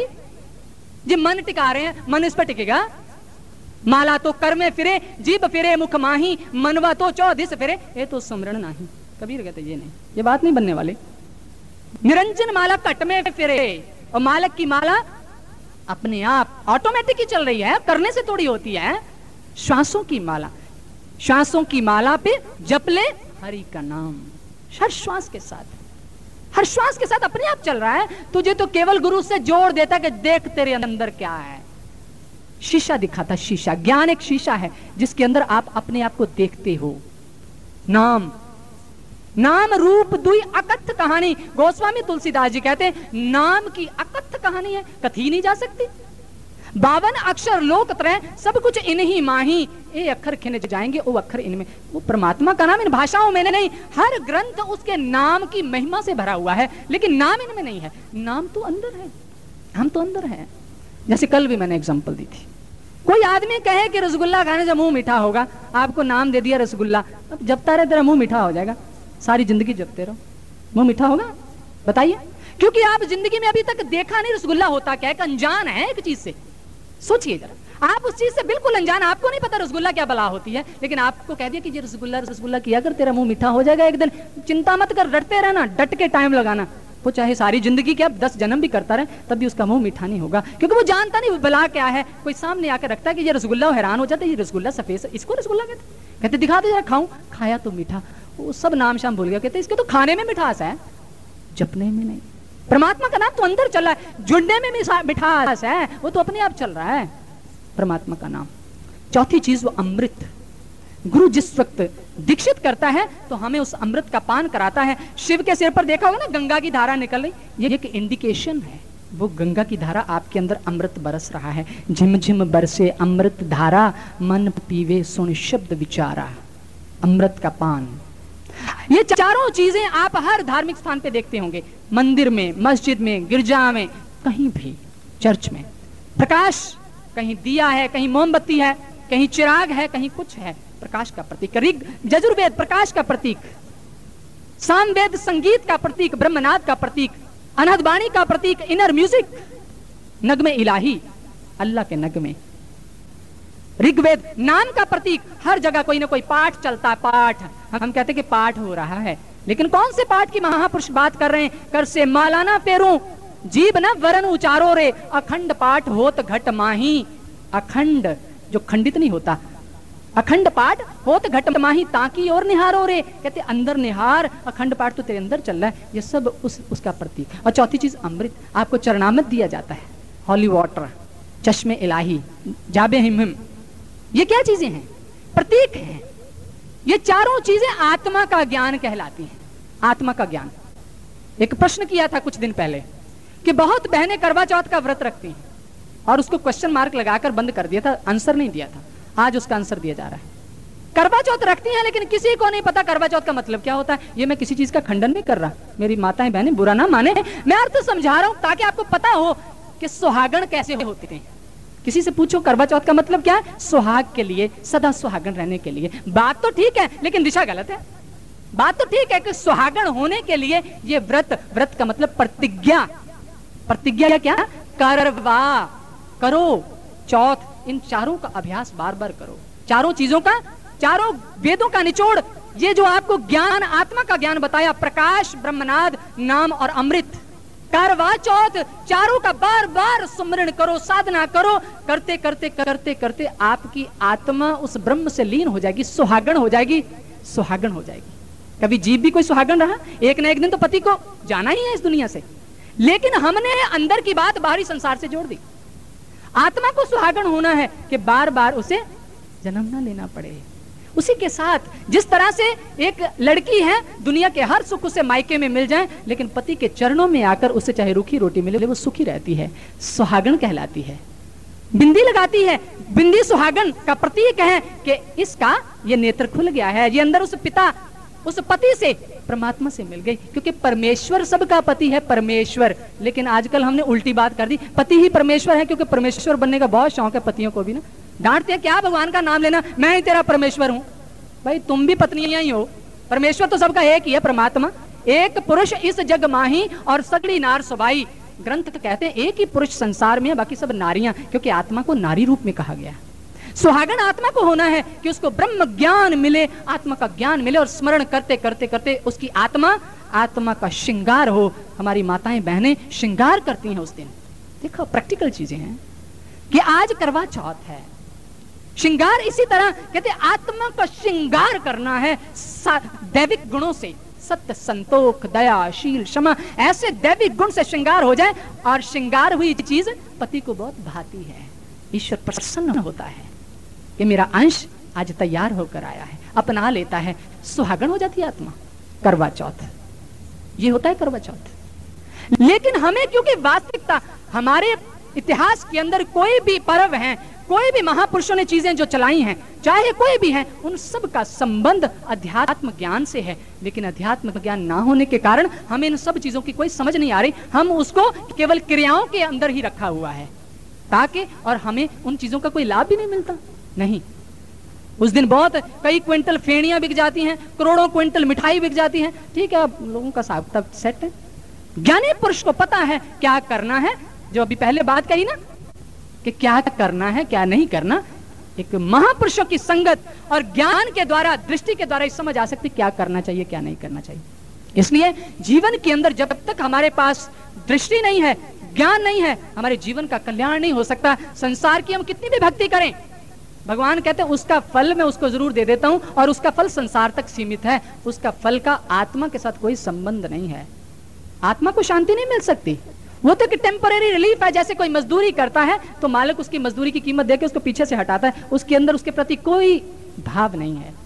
आप कितने भी पूजा पाठ करते हैं, परमात्मा, क्योंकि उसे पता कि विधि मेरे मार्ग तक पहुँचने वाला मार्ग इसने नहीं अपनाया। इसने अपने अज्ञानता का मार्ग, बाहर का मार्ग अपनाया। इसलिए उसका फल तो ज़रूर दे देता है, लेकिन वो फल संसार तक सीमित होता है। उसके जीवन का कल्याण आत्मा को मुक्ति नहीं मिलती। आत्मा तो बंधन में फिर पड़ी रही, क्योंकि मन मन को पकड़ने वाली भी वो कुंडी नहीं मिली थी। मिली नहीं थी वो।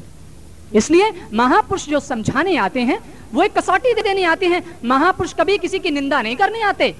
क्या कृष्ण ने निंदा की? राम ने निंदा की? नानक ने निंदा की?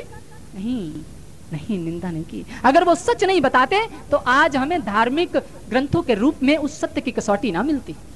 वो गए हरिद्वार। कोई पानी दे रहा था सूर्य को। अब नानक समझाने लगे कि इसने इसको भक्ति समझ लिया है और सारी ज़िंदगी की जैसे ही करता रहेगा, इसकी आत्मा का कल्याण नहीं होगा, इसकी मुक्ति नहीं हो गई परमार्थ के कारण परोपकार की भावना आ गई। दयालु होते हैं। उन्होंने कहा कि मैं अगर इसे समझाऊँगा कि ये ठीक नहीं है तो ये मेरी बात नहीं मानेगा। तो वो क्या करने लगे कि ऑपोजिट डायरेक्शन में पानी ऐसे डालने लगे। वह मुड़ के देखता, गुस्से से, ये क्या कर रहा है? कहता कि, मैं पानी दे रहा हूँ अपने खेतों में। खेत तेरे कहाँ है? कहते, पंजाब में मूर्ख हो गया ये पानी खेतों तक पहुंचेगा, पंजाब पहुंचेगा। कहते, अगर तेरा सूरज तक पहुँच सकता तो मेरा पंजाब नहीं पहुँच सकता। तरीका है समझाने का। उन्होंने एहसास कराने का प्रयास किया कि ये जो तू कर रहा है, ये तेरा, इससे नहीं कुछ होगा। ठीक है, बहुत अच्छा बात है, सूर्य को पानी देना देना भी चाहिए। उससे क्या होता है, वो तो एक साइंटिफिक रीजन है उसके पीछे कि पानी के अंदर से होकर जो सूरज की किरणें पास होकर आपकी बॉडी पर लगती हैं, उससे आपकी बॉडी के कई विकार, शरीर की कई बीमारियाँ ठीक होती हैं। ये कारण है पानी, सूर्य को पानी देने का। इसको तो धर्म से जोड़ा गया ताकि मनुष्य इस चीज़ की रिस्पेक्ट करे। लेकिन उसने उसी को भक्ति से समझ लिया। तुलसी।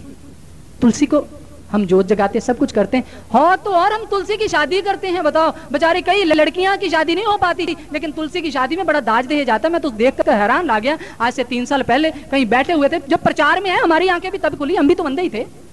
मैंने कहा, ये आज क्या है? बड़े टेंट कहते थे, तुलसी की शादी हो रही है। तो मैंने कहा, अपने ब्लॉक में कोई रहती है? नहीं, कहते वो तुलसी किसी लड़की का नाम नहीं, पौधा। उसके लिए दाज, दहेज, कहीं बेड कहीं वो कड़ा, और मैं कहूँ, हद हो गई, कमाल हो गई। मुझे यकीन ना आए पूरी रात तक मैं सोचता रहा, मैं कहा मुसीबत ले लीजिए मैंने बात सुनकर? तुलसी की शादी? अरे, ये क्या अंधापन है? तुलसी, क्या है? एंटीसेप्टिक है।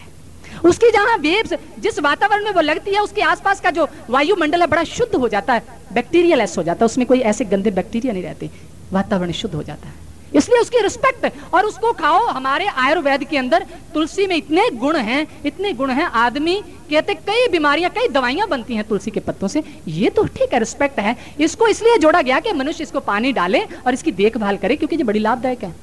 पीपल को पानी डालते हैं। क्यों? हमने भक्ति समझ लिया। दीपक जलाए, ये कर रहे हैं, मत्था टेका धीरे धीरे वहाँ मंदिर बन जाता। है चलो छुट्टी। नहीं पीपल एक ऐसा पेड़ है जो चौबीसों घंटे ऑक्सीजन देता है। बाकी कोई पेड़ ऑक्सीजन 24 घंटे नहीं देता। और ऑक्सीजन मनुष्य के लिए बहुत ज़रूरी है। इसलिए पीपल को भगवान कृष्ण कहते हैं, मैं पेड़ों में पीपल हूँ, क्योंकि उसके अंदर श्रेष्ठता है, वो मनुष्य के लिए ही जी रहा है। चौबीसों घंटे उसके लिए एक ऐसी गैस पैदा कर रहा है, जिस, जो उसके सांस लेने में ज़रूरी है। अनेक ऐसी चीज़ें जो हम करते तो हैं, लेकिन पता नहीं है, क्या लैक ऑफ़ अध्यात्म ज्ञान? क्योंकि हमारे पास वो ज्ञान नहीं है, वो दृष्टि नहीं है, और इसीलिए लोग हमें मिसगाइड करते हैं। तो जैसा हो जाएगा, ये हो जाएगा, वहम। भय, अज्ञानता से भय पैदा होता है, भय से भ्रम पैदा होते हैं। महापुरुष अज्ञानता के अंधकार को मिटा देते हैं, ना भय रहा, ना भ्रम रहा, चिंता ही कोई नहीं है। कोई आ गया तुझे भस्म कर दूँगा। बड़े डर जाते नहीं, मैं ऐसा मत करना। आप बताओ, क्या करें क्या? अगर आपके पास कसौटी है ना तो आपके सामने कोई टिक नहीं सकता, क्योंकि आपको भी तो पता नहीं है। डर जाते भय, उसी वक्त भय आ जाता महापुरुष निर्भय करने आते हैं। निर्भय। वो आकर आपके हाथ में तलवार नहीं पकड़ा देते थे कि काट डालो, खून खराबा कर डालो कि तुम निर्भय हो जो। नहीं, अंदर निर्भयता पैदा करते हैं। वो ज्ञान की शक्ति, आत्मा का दर्शन, निर्भयता तो यहाँ होती है। लेकिन गुरु कभी कथनी नहीं, गुरु करणी का नाम है। लेकिन फ़र्क करना कि वेश देख कर मत भूलना, वेश देख मत भूलिए। पूछ लीजिए ज्ञान, कहीं जाना तो ये पूछना जाके कि मुझे ये चाहिए, क्या है, मिल जाएगा? जब तक ये चारों चीज़ों का प्रैक्टिकल एक्सपीरियंस ना मिले, तब तक मत समझना कि गुरु मिला है। कहीं ऐसे गलत फहमी में बैठे रहो। बहुत तजर्बे हुए हैं। आठ सालों के अंदर ऐसे लोग संपर्क में आए जो दुनिया के अंदर बड़े प्रतिष्ठित थे। लोग बड़ा इनको समझा ये तो बड़ी भक्ति में आगे बड़ा इनकी तो समाधि लग जाती है, जबकि वो कुछ भी नहीं था। ऐसे ऐसे शख्स, मैं नाम तो नहीं लूँगा, जो लोगों को ज्ञान देते थे। हिंदुस्तान ही नहीं, हिंदुस्तान के बाहर जाकर लोगों को, और दुनिया में उनका बड़ा नाम भी है। लेकिन उनके पास विज्ञानी वो भी रोते हैं, छुप कर आते हैं। किसी को पता ना लग जाए, लेकिन मालिक पास भी फटकने देता। नहीं, ऐसे नहीं। इसका तरीका कुछ और है। दुनिया को धोखा? किसी के जज्बात के साथ खेले? खुद मार्ग नहीं पता था दुनिया को बताने निकले? ये सबसे बड़ा अपराध है। अपराधी, वो तो अपराधी, जो लोग खुले में अपराध करते वो तो पुलिस के रिकॉर्ड में है। लेकिन ऐसे अपराधी हैं, जो नकाब पहनकर अपराध करते उनको कौन पहचाने? ज्ञान की दृष्टि पहचानेगी उसको। ज्ञान की दृष्टि। तब पता चलेगा। कि सच क्या है, झूठ क्या है, बगुला की करनी क्या है, हंस की करनी क्या है, कोयल की करनी क्या है कौए की करनी क्या है? करनी से पता चलता है। शक्ल से तो एक से नज़र आते हैं। संत की पहचान कथनी नहीं करनी है। जब आपके जीवन के अंदर ऐसा कुछ घट जाए, समझ लेना कि हमें भक्ति का मार्ग मिला है। उससे पहले मत समझना कि आत्मा का कल्याण, चाहे एक तो क्या हज़ार जन्म भी लेकर करते रहो, आत्मा का कल्याण नहीं हो सकता। आत्मज्ञान बिन पार्थ हे अर्जुन, आत्मा के ज्ञान के बिना सर्व कर्म निरर्थकम और गीता के अंदर लिखा है, अंतिम शब्द कहूँगा। आठवें अध्याय के अट्ठाईसवें श्लोक के अंदर पढ़ लेना जाकर। आठवां अध्याय, अट्ठाईसवें श्लोक। कृष्ण क्या कहते हैं? अर्जुन, जो रहस्य तूने मेरा जाना है मतलब ज्ञान जब दिया, जो मेरे रहस्य, मैं एक रहस्य था, मैं शरीर नहीं था, मैं तो कुछ और था, जो तूने अभी जाना है, कहता इसको ना वेद पढ़ने से जाना जा सकता है, ना यज्ञ करने से जाना जा सकता है ना दान करने से जाना जा सकता है, ना तप करने से जाना जा सकता है। आठवें अध्याय का अट्ठाईसवें श्लोक। कृष्ण निंदा नहीं कर रहे। कृष्ण सच्चाई, हमारे जो भी वेद शास्त्र हैं, वो हमें सत्य की ओर इशारा कर रहे हैं। इशारा, इधर चलो इधर चलो इधर चलो। हम उधर तो नहीं चल रहे, उस इशारे को पकड़ लेते कि तुझे नहीं छोड़ेंगे। मील पत्थर लगा है कि आगरा 200 मील दूर है। वो पत्थर ने तो इशारा किया कि 200 मील दूर है और हमने देखा आगरा, दो हमने पत्थर को पकड़ लिया हम आगरे पहुँच गए। वो तो इशारा है। ग्रंथ शास्त्र सत्य की ओर इशारा है। चलना होगा उस दिशा में, जहाँ वो ग्रंथ शास्त्र प्रूव हो जाए, सिद्ध हो जाए प्रैक्टिकल हो जाए। और भगवान कृष्ण कहते हैं, इसके द्वारा जो कुछ भी है, लेकिन रहस्य, मेरे रहस्य को जानकर तू उस परम पद की प्राप्ति करेगा और मुझ तक पहुंचेगा। जो मार्ग, तुझे जो रहस्य तूने समझा है, वो इन सब चीज़ों के द्वारा भी नहीं तू प्राप्त कर सकता था। भगवान कृष्ण कहते इसलिए आपको संदेश, परम श्रद्धे, परम पूजनीय सतगुरुदेव श्री आशुतोष जी महाराज जी की करुणा, कृपा, हम जैसों को भी इस लायक बनाया कि हम किसी को समझा रहे हैं। हमारी कोई कीमत नहीं है। ये तो कृपा है उसकी। तुम्हारी कृपा से हम सजे, नहीं तो मौसो करोड़ गरीब पड़े। मेरे जैसे बड़े करोड़ हैं तेरी कृपा से सजे हैं। उसने ये किया, जो आपको बताया, ये सुनी नहीं सुनाई बातें नहीं है। मालिक ने इसका अनुभव कराया है। तभी संदेश देने पहुँचे हैं। सुना सुनी की बात नहीं। सुनी सुनाई बातें नहीं, आपको आके सुना दिया, उधर से सुन के आपको आके सुना दिया। देखा देखी की बात, दुल्हा मिलहा दुल्हन से तो फीकी भई बरात। आपको संदेश, आप इस पर विचार करें, इसकी खोज करें। जब तक ये चीज़ ना मिल जाए, तब तक कहीं रुके नहीं, कहीं ऐसा ना हो, न माया मिली न राम, दुविधा में दोनों गए, न माया मिली न राम। उस चीज़ तक प्राप्त करें किसी को इसकी ज़रूरत हो, चाहता हो कि मैं ये चीज़ प्राप्त करना चाहता हूँ तो दिव्य ज्योति जागृति संस्थान उसको आमंत्रित करती है। बोलिए, सतगुरु महाराज की, सच्चे दरबार की।